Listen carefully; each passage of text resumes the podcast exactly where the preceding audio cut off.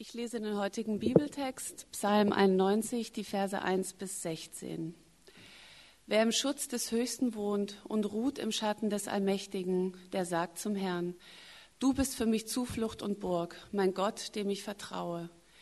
Er rettet dich aus der Schlinge des Jägers und aus allem Verderben. Er beschirmt dich mit seinen Flügeln. Unter seinen Schwingen findest du Zuflucht. Schild und Schutz ist dir seine Treue.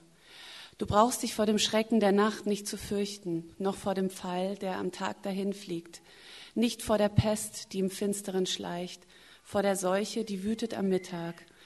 Fallen auch tausend zu deiner Seite, dir zu Rechten zehnmal tausend, so wird es doch dich nicht treffen. Ja, du wirst es sehen mit eigenen Augen, wirst zuschauen, wie den Frevlern vergolten wird.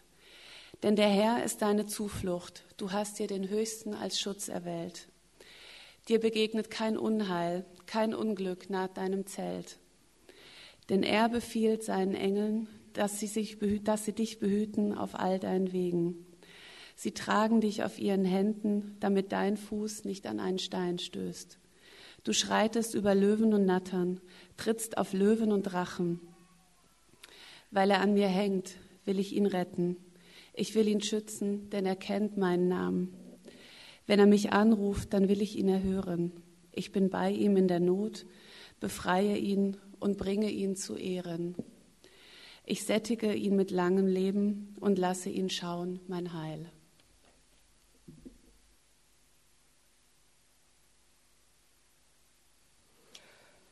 Danke, Vater, für die Zeit, die wir jetzt haben, um über dein Wort nachzudenken. Dich, dass du zu uns sprichst und uns äh, deutlich machst, was diese Worte heute für uns hier bedeuten. Bitte hilf uns beim Zuhören und mach uns innerlich einfach ruhig, um dich zu hören. Amen. Heute also nochmal ein Psalm, der vorerst letzte. Wir sind ja nun am Ende des Kirchenjahres angekommen, das hat Costa ja letzte Woche kurz erklärt. Nächsten Sonntag ist der erste Advent. Dann beginnt nicht nur liturgisch ein neues Jahr, sondern auch hier im Berlin-Projekt beginnt eine neue Reihe auf Weihnachten hin. Ein guter Moment also zurückzuschauen, gleichzeitig nach vorne zu schauen und uns darauf zu besinnen, was eigentlich der Grund unseres Lebens ist. Psalm 91 ist dafür ein ganz guter Ausgangspunkt. Es ist ein Psalm voller Bilder, so eine Art Dia-Show. Bilder von Zuflucht, Burg, Flügel, Schild, Schutz. In der Luther-Übersetzung heißt es am Anfang, der Schirm des Höchsten. Lauter Bilder von Stärke, von Zuverlässigkeit, von Geborgenheit. Und Bilder, die von Bewahrung unterwegs sprechen, wie Engel, die uns behüten, wie wir über gefährliche Tiere schreiten. Und um diese beiden Dinge, Gott als unsere feste Basis und um Gottes Schutz bei dem, was wir tun, soll es nun gehen. In unseren Köpfen erzeugen diese Bilder ja viele eigene Bilder. Mir selbst steht da vor allem eines vor Augen. Ich habe in Basel studiert und ich hatte das große Glück, eine Wohnung in der Altstadt zu haben mit Blick aufs Münster. Ich konnte also von meinem Schreibtisch aus die Türme sehen auf der anderen Rheinseite und dieses Münster hat mich angezogen. Ich bin so oft losgegangen, um auf dem Markt Gemüse zu kaufen und irgendwann stand ich dann doch wieder drin im Münster. Ja, dieser gewaltige Bau, 13. Jahrhundert, roter Sandstein, zwei Türme, Schon die Türen sind riesig, wenn man reingeht. Und dann steht man drin in diesem gewaltigen, stillen Raum, fünfschiffig, mit lauter Seitennischen und Galerien und einer hohen Decke. Insgesamt sehr nüchtern. Basel war ja schon früh protestantisch. Und dann noch diese irrsinnig dicken Säulen, die den ganzen Bau tragen. Ich habe mich immer gern an so eine Säule gelehnt und für einen Augenblick einfach diese Atmosphäre aufgesogen. Es war immer so ein Gefühl, als ob mir in mir drin wieder alles so an seinen richtigen Platz rückt. Ich habe wieder Boden unter den Füßen und den Kopf frei. Und so bin ich dann auch manches Mal ins Münster gerannt, in so Momenten, wenn so meine kleine Welt drohte auseinanderzubrechen. Also mal kurz vor Abgabetermin die Datei mit einer großen Hausarbeit abgestürzt ist. Oder der Moment, als meine beste Freundin eröffnet hat, dass sie jetzt mit dem zusammen ist, den ich eigentlich. Also, wenn so der Boden unter meinen Füßen ins Wanken geraten ist, den ich mir gerade so mühsam zusammengekratzt hatte, Dann bin ich los ins Münster, habe mich an so einer dicken Säule festgehalten und ich wurde wieder ruhiger. Jetzt viel später äh, habe ich mich so im Zusammenhang mit dem Thema Pflegekinder, wir haben zu Hause zwei Pflegekinder, habe ich mich mit Bindungstheorie beschäftigt und habe da das Konzept der sicheren Basis kennengelernt. Und das besagt, dass ein Kind eine sichere Bindung zu mindestens einer erwachsenen reifen Person braucht, um sich entwickeln zu können. Und von dieser sicheren Basis aus kann ein Kind sich nach außen orientieren, kann Entdeckungen machen. Man kann das bei kleinen Kindern gut beobachten. Die rennen los und dann kommt aber doch der Blick zurück. Mama Papa sind noch da, alles in Ordnung, die lachen, kann weitergehen. Das ist gesundes Bindungsverhalten. Das Kind fühlt sich sicher, es klebt nicht an den Eltern, es kann selbstständig auf Entdeckungstour gehen. Oder als negatives Beispiel, wenn zum Beispiel die Eltern sich trennen oder die Bindungspersonen aus irgendeinem Grund ausfallen oder instabil werden, dann werden die Kinder oft plötzlich in der Schule schlechter. Die lernen dann einfach nicht mehr. Nicht, weil sie nicht wollen oder weil sie, nicht, weil sie keinen Bock mehr haben, sondern weil sie einfach nicht können. Weil das Gehirn dann diesen Bereich blockiert, den sie brauchen, um offen zu sein nach außen wenn die sichere Basis wegbricht. Deswegen muss man mit diesen Kindern dann zuerst daran arbeiten, dass das Bindungssystem wieder stabil wird. Und dann können sie wieder lernen und sich entwickeln. Das ist für Pflegeeltern oder Sozialpädagogen, alle involvierten Personen, echt anstrengend, aber wir sind halt nun mal auch nicht Gott. Dieses Prinzip der sicheren Basis wird in diesem Zitat zusammengefasst, das ihr auf der zweiten Seite im Programmheft habt. Ich lese es mal kurz vor. Sichere Bindungsbeziehungen bilden die Basiskompetenz für die weitere kindliche Entwicklung und leisten als Ressource und Beziehungskontext vermutlich den wesentlichen Beitrag zur Bewältigung von emotionalen Belastungen, von Entwicklungskrisen und Verunsicherungen. Also kurz gesagt, nichts ist so heilsam wie ein fester Boden unter den Füßen. Es ist also interessant, wir sind offenbar so gemacht, dass wir diese Basis, dass wir einen Boden unter den Füßen brauchen, um vorwärts zu gehen zu können, zu leben, zu arbeiten, kreativ zu sein. Genau das spiegelt sich ja auch in diesem Psalm. Bei Kindern sind es erwachsene Menschen, die diese Basis bieten sollen. Bei uns, äh, aber uns, wir, wir Erwachsene sind ja auch nicht viel anders. Also wenn wir erwachsen sind, dann bilden nicht mehr so sehr unsere Eltern diese Basis, von denen haben wir uns hoffentlich soweit gelöst. Aber auch wir brauchen eine Basis. Wir brauchen diesen Boden unter den Füßen. Und wir dürfen ihn haben. Wer, war, wer wäre dafür auch besser geeignet als der Höchste, der Allmächtige? Gott als die oberste Instanz, die die ganze Welt zusammenhält und in seinen Händen hält und der alle Dinge unter seiner Kontrolle hat. Was könnte uns Besseres passieren, als von dieser Macht gehalten zu werden? Und Gott gibt uns die sichere Basis, die wir brauchen zum Leben und dafür uns in der Welt zu engagieren, um aktiv, kreativ sein zu können und überhaupt ein sinnerfülltes Leben zu führen. So ist es natürlich auch klar, was mich damals ständig ins Münster getrieben hat. Als ich dort war zwischen diesen dicken Mauern, dann hat mir das geholfen zu begreifen, im, im Wortsinn, was Sicherheit bedeutet. Diese jahrhundertealten Mauern, die wirft einfach nichts um. Hier kommen seit fast tausend Jahren Leute her, um Gott nahe zu sein das Schöne am Basler Münster ist ja auch gerade auch, dass es eben ein sakraler Bau ist. Dass er gerade dafür gedacht ist, dass er den Menschen etwas von Gottes Wesen vermitteln soll. Als solchen habe ich ihn ja dann auch benutzt. Hier wird Gott für mich ein Stück weit begreifbar. Der Höchste und Allmächtige. Ich kriege dann ein Gefühl für den. Der, über dem es nichts weiter mehr gibt und der mir so unsagbar wohlgesonnen und zugewandt ist. Bei dem ich zur Ruhe kommen kann, weil es okay ist, wie ich bin, weil ich von diesem Allmächtigen so geschaffen bin, wie ich bin. Und es ist nicht an Bedingungen geknüpft. Denn wir dürfen hier nicht den Fehler machen, in diesem Text hier so eine Wenn-Dann-Kausalität zu sehen. Der Vers 15, der liest sich ja auf den ersten Blick so. Da steht so, wenn ich zu Gott rufe, dann hört er mich und rettet mich. Ja, und wenn nicht, dann nicht. Und dann frage ich mich vielleicht, äh, wie oder wann oder wie lange ich jetzt wohl beten muss. Das ist hier aber nicht gemeint. Die, diese Wenn-Dann-Sätze, die lesen wir heutigen Menschen so als eine kausale Folge. Aber in diesem alten Text ist der Punkt der, dass ich mich in einer vertrauten Beziehung zu Gott befinde. Das ist damit gemeint. Ähm, achten wir mal darauf. Im ganzen Psalm haben wir äh, eigentlich äh, das Du als Zuspruch, das ist immer von Du die Rede, du wirst etc.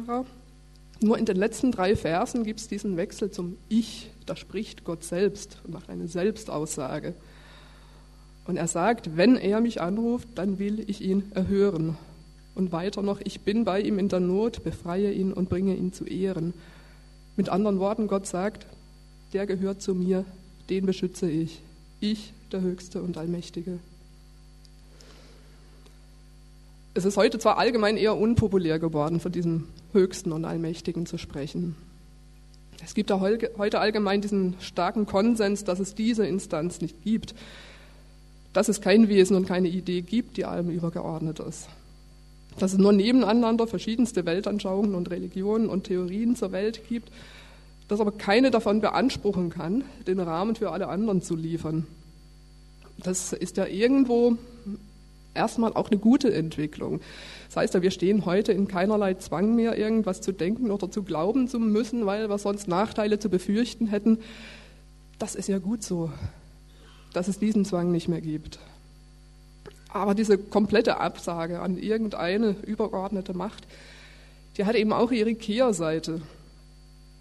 Und so ziemlich als erster hat vor gut 100 Jahren Friedrich Nietzsche darüber nachgedacht, was es für Auswirkungen hat, wenn es Gott nicht gibt wenn also dieser Schirm des Höchsten zugeklappt ist, wenn es über mir nichts mehr gibt, was mir Halt geben könnte. Ich äh, habe diesen Text von Nietzsche auch im Programmheft abdrucken lassen, als eine Art Antitext zu unserem Psalm. Ihr habt ihn in einem Programmheft vorne drin. Ähm, er steht im Zusammenhang mit dem bekannten Satz von Nietzsche, Gott ist tot, wir haben ihn getötet. Das ist ja eigentlich das bekannteste Zitat von Nietzsche, was man so kennt. Und in dessen Folge steht dieser Text hier, womit Nietzsche so das Lebensgefühl auf den Punkt gebracht hat. Das entsteht, wenn ich eine Welt ohne höchsten Gott annehme. Ich lese es mal vor.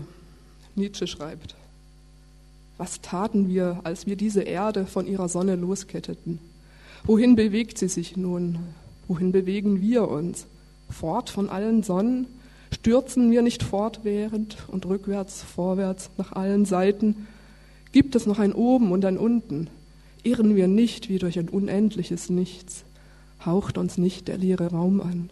Ist es nicht kälter geworden? Seinerzeit haben die meisten Nietzsche noch, für, noch für verrückt gehalten. Aber inzwischen haben wir gemerkt, der Mann hat nicht gesponnen, er war einfach nur extrem wach. Er hat einfach gemerkt, dass wenn Gott als Fixpunkt ausfällt, dass dann der ganze Horizont ins Wanken gerät und der Mensch ins Nichts fällt. Gut, also inzwischen haben wir gemerkt, man muss nicht unbedingt ins Nichts fallen, man kann sich auch selbst seinen Boden unter den Füßen konstruieren. Das mag ja auch erstmal ganz gut funktionieren. Das ist immerhin heute wahrscheinlich die vorherrschende Weltanschauung. Nur, wenn ich selbst nicht auf Dauer die Stärke habe, diese selbst entworfene Basis zusammenzuhalten, dann falle ich ganz schnell ins Bodenlose. Und das ist wirklich ein Zustand, der mir auch heute bei Menschen immer öfter begegnet. Diese Frage, was ist der Halt? Was ist eigentlich die Basis hinter allem und unter allem und über allem? Diese feste Basis brauchen wir. Und es ist auch wichtig, dass wir spüren, wie die sich anfühlt. Ich fand es lange mal ein bisschen schwierig, dass es hier in Berlin eigentlich keine solchen gewaltigen, geschichtsträchtigen Gebäude wie das Basler Münster gibt. Diese Stadt hier Berlin ist ja eher eine, die sich immer wieder wandelt. Das hat ja auch was für sich. Aber in Berlin ist es ja doch eher so, dass Gebäude, die nicht mehr ins Stadtbild oder vielmehr ins Weltbild passen, abgerissen und ersetzt werden. Und ich glaube auch, dass uns das beeinflusst. Also die Stadt ist toll, wie sie ist, keine Frage, aber die Frage bleibt, was, was finden wir hier, das uns sowas wie Stabilität, Kontinuität, Zuflucht vermitteln kann? Ich habe lange danach gesucht in Berlin, wo ich so ein greifbares Bild für Gottes Schutz und Stabilität finde. Und ich habe es jetzt gefunden. Nämlich im Schlosspark in Pankow, nicht weit davon weg, wo wir wohnen, da gibt es Bäume. Da gibt es dicke, riesige, uralte Eichen. Und die stehen da seit Jahrhunderten am selben Fleck, sind viel älter als die Bebauung ringsherum Einigen sieht man an, dass sie einiges hinter sich haben. Die sind so knorrig und vernarbt, aber das hat sie alles nicht umgeworfen. Und bei diesen Bäumen kriege ich auch so ein Gefühl der Sicherheit. Vielleicht findet ihr ja auch solche Orte, wo euch der Schutz des Höchsten irgendwie greifbar wird. Diese Stabilität und diese sichere Basis, dieser Boden unter den Füßen, der macht uns dann fähig, rauszugehen, zu entdecken, zu forschen, die Welt zu bewegen. In Vers 13 heißt es, du schreitest über Löwen und Nattern, trittst auf Löwen und Drachen. Wow. Und kurz davor, an der Stelle in Vers 11, ist von, von den Engeln die Rede, die uns behüten. Da steht, denn er befiehlt seinen Engeln, dich zu behüten auf allen deinen Wegen. Sie tragen dich auf ihren Händen, damit dein Fuß nicht an einen Stein stößt. Engel sind ja heutzutage ziemlich populär und deswegen habe ich mir ein paar Gedanken gemacht, was eigentlich in der Bibel über Engel ausgesagt wird. Engel tauchen in der ganzen Bibel immer wieder mal auf. Mal sind sie sichtbar, so als Boten Gottes. Nichts anderes heißt das Wort Engel auch. Das heißt so viel wie Bote, wie Nachrichtenüberbringer. Mal tauchen sie unsichtbar auf als dienstbare Geister, so wie hier im Psalm. Insgesamt sind es also eher so rätselhafte Wesen irgendwo auf der Schwelle zwischen der sichtbaren Welt und der metaphysischen. Sie sind nicht so richtig greifbar. Was Engel übrigens nicht sind, sind keine Menschen, die mal gelebt haben. Also aus uns werden keine Engel, weder in diesem noch im nächsten Leben. Engel sind grundlegend andere Wesen als wir. In der Kunst hat man immer wieder versucht, Engel darzustellen. Ich bin dann auch mal ein bisschen nachgegangen, habe festgestellt, äh, Flügel haben Engel erst im vierten Jahrhundert nach Christus gekriegt. In der Bibel gibt es nur einen einzigen Engel, der geflogen ist. Alle anderen sind ganz normal zu Fuß gegangen. Und zu kleinen, dicken Jungs oder Mädchen wurden die Engel erst in der Renaissance, also in Anlehnung an antike griechische Vorbilder. Also diese Bilder tauchen nicht wirklich, wenn wir uns Engel vorstellen sollen. Aber es gibt da eine gute Darstellung von Engeln, die passenderweise auch noch durch Berlin laufen. Stammt von Wim Wenders. Wir erinnern uns im Film Der Himmel über Berlin. Da laufen Bruno Ganz und Otter Sander als Engel in Trenchcoats durch das Berlin der 80er Jahre. Also wer diesen Film nicht gesehen hat und in Berlin wohnt, bitte schaut ihn euch an. Es hilft euch zu begreifen, was in dieser Stadt eigentlich los ist. Es ist ein toller Film. Wir dürfen da diesen Engeln zuschauen, wie sie da auf der Straße und in der U-Bahn und in der, in der Stabi und sonst überall bei den Menschen sind, wie sie deren Gedanken lesen und wie sie unbemerkt da sind und Trost und Halt geben. Dieser Film hat jetzt nicht den Anspruch, irgendwie theologisch korrekt zu sein. Das ist auch ganz gut so. Äh, Filme, die in der Hinsicht korrekt sein wollen, die sind ja in der Regel stinklangweilig. Aber ich glaube, so ähnlich wie in diesem Film dürfen wir uns die Engel vorstellen als starke, als feinfühlige Wesen, die überall dabei, unsichtbar dabei sind, die bei schwierigen Verhandlungen in der Firma mit am Tisch sitzen oder die im Auto mit dabei sind, natürlich. Viele haben ja auch einen am Rückspiegel hängen. Oder Engel, die während der Prüfung neben uns sitzen.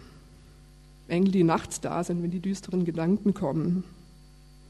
Oder Engel, die uns unsichtbar die Hand auf die Schulter legen, wenn der, uns der zündende Gedanke einfach nicht einfallen will, den wir brauchen für irgendwas. Engel, die einfach überall um uns sind, wo wir uns die Woche über aufhalten und dabei sind bei allem, was wir so machen und die immer wieder mal auch die Hand dazwischen halten, wenn irgendwas gerade droht, schief zu gehen. Mir hilft dieser Gedanke im Umgang mit meinen Pflegekindern. Wenn ich weiß, dass um mich die Macht des Höchsten ist, dass die Engel da sind, dann kann mich das doch auch irgendwo davor bewahren, zur totalen Hubschraubermutter zu werden. Also ich, ihr kennt diese Bezeichnung, also ähm, kind, ein Kind klettert auf dem Klettergerüst und drumherum kreisen die Mütter und Väter und wenden kein Auge von dem Kind, dass auch bloß nichts passiert. Hubschraubermütter, netter Ausdruck. Das ist ja auch verständlich, denn wenn es über mir niemand mehr gibt, der das Kind beschützt, dann muss ich das eben selber leisten, wenn mir an meinem Kind was liegt. Dann darf ich es tatsächlich keinen Augenblick aus meinen Augen lassen. Dann muss ich es bis direkt vor die Schultür begleiten. Und wehe, ich verquatsche mich eine Minute zu lang mit jemand anderem und passe nicht auf. Wehe, ich schaue im falschen Moment irgendwo anders hin. Ich muss ständig dranbleiben. Das Problem dabei ist halt nur, dass äh, hm, das Kind möglicherweise total unselbstständig bleibt auf diese Art und Weise und dass es unter dieser permanenten Beobachtung auch irgendwo dann leidet. Ich bin halt nicht Gott und meine Qualität von Schutzmaßnahmen ist einfach eine ganz andere, eine ziemlich menschliche. Abgesehen davon funktioniert es ja auch gar nicht. Also wir schaffen es ja nicht, unsere Kinder jeden Augenblick zu beaufsichtigen und wir dürfen dankbar sein, dass Kinder da ihre Schutzengel haben. Unser Kleiner ist uns neulich kopfüber aus dem Hoch Hochstuhl gefallen. Es ist ein Albtraum. Also wir wissen genau, sowas darf nicht passieren und dann passiert es doch. Aber er hat immerhin, ja, hat sich nicht erbrochen, er war nicht bewusstlos, er hat einfach nur gebrüllt und nach einer Weile war er wieder quietschfidel. Also entweder sind diese kleinen Kerlchen einfach robuster, als wir denken, oder ein Engel hat halt seine Hand dazwischen. Oder vermutlich beides. Euch fallen äh, sicher ähnliche Beispiele aus dem letzten Jahr ein, wo fast was Schlimmes passiert wäre und wo es dann doch noch gut ausgegangen ist. ist auch erstaunlich ist ja oft nicht, was alles an Schlimmen passiert, sondern vielmehr, was alles nicht passiert. Wie wir oft aus einer brenzligen Situation dann doch noch heil herausgekommen sind oder wie viele Flugzeuge dann doch noch sicher runterkommen. Darüber wird ja selten berichtet. Aber lasst uns auf solche Dinge mal mehr achten. Dann eine Frage drängt sich ja noch, noch auf, wenn wir diesen Psalm lesen. Es ist zwar so, dass viel Schlimmes nicht passiert, aber es stimmt ja auch nicht, dass wir so ganz unversehrt und ungeschoren durchs Leben kommen, wie das in diesem Psalm hier klingt. Das ist doch wirklich zu schön, um wahr zu sein. Das Leben ist ja anders. Also, dass allen Menschen, egal wie gut oder böse sie sind, schlimme Dinge passieren, das weiß ja jeder, der schon mal fünf Minuten gelebt hat.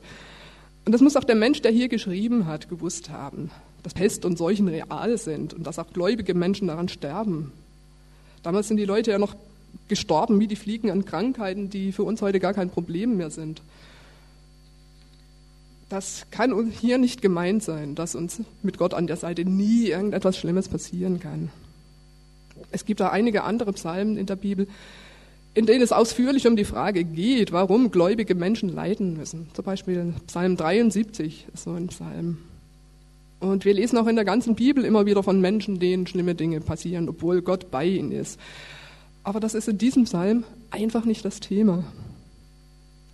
Das erfahren wir im Neuen Testament auch noch aus ganz berufenem Mund. In Matthäus Kapitel 4 da steht die Geschichte davon, wie der Teufel Jesus in Versuchung führt, wie er ihn sozusagen auf die Probe stellt. Und der Teufel zitiert da genau diesen Vers mit den Engeln. Er sagt zu Jesus, heißt doch in der Bibel, seinen Engeln befiehlt er, dich auf ihren Händen zu tragen, damit dein Fuß nicht an einen Stein stößt. Wenn das da steht, dann spring doch hier mal vom Dach, Dach des Tempels runter. Es kann doch nichts passieren. Teuflische Logik. Jesus sagt, nee, nee, so ist es nicht gemeint. Wenn ich das so verstehe, dann hieß es, dass ich Gott damit versuche. Das Leben mit Gott heißt nicht, dass man gänzlich unversehrt bleibt, dass das Leben stets Sonnenschein ist. Das hat Jesus selbst ja auch mit seinem weiteren Leben gezeigt. Ist er ganz am Ende noch ganz wüst drangekommen, ist einen fürchterlichen Tod gestorben. Und trotzdem stimmt das, was hier in diesem Psalm steht. Denn sein Tod war ja nicht das Ende, im Gegenteil. Erst dann in seiner Auferstehung, da hat sich gezeigt, dass Gott ihn tatsächlich behütet hat, dass er ihn sogar lebendig gemacht hat. Es geht hier im Psalm nicht darum, dass uns als Christen nichts Böses zustoßen kann, sondern es geht darum, was auch immer passiert. Wir sind innerhalb von Gottes Schutz, innerhalb seines Machtbereichs, innerhalb seiner Souveränität. Wir sind Teil der großen Geschichte Gottes. Wir fallen nie ins Bodenlose, wir fallen immer weich, wir fallen immer auf Grund. Was auch immer passiert, die Bindung hält. Gott ist unsere sichere Basis, die wir brauchen, um unser Leben in dieser Welt gut zu leben und wir dürfen mit seinem Schutz, mit seiner Bewahrung rechnen. Zum Schluss noch ein kleiner Dialog zwischen mir und unserem Großen, der ist fünf. Der kam neulich an und fragt mich, Mama, gibt's Engel wirklich? Ich habe gesagt, ja, gibt's wirklich. Kann man die sehen? Man sagt, dass Kinder Engel sehen können. Sag mir Bescheid, wenn du einen siehst. Amen.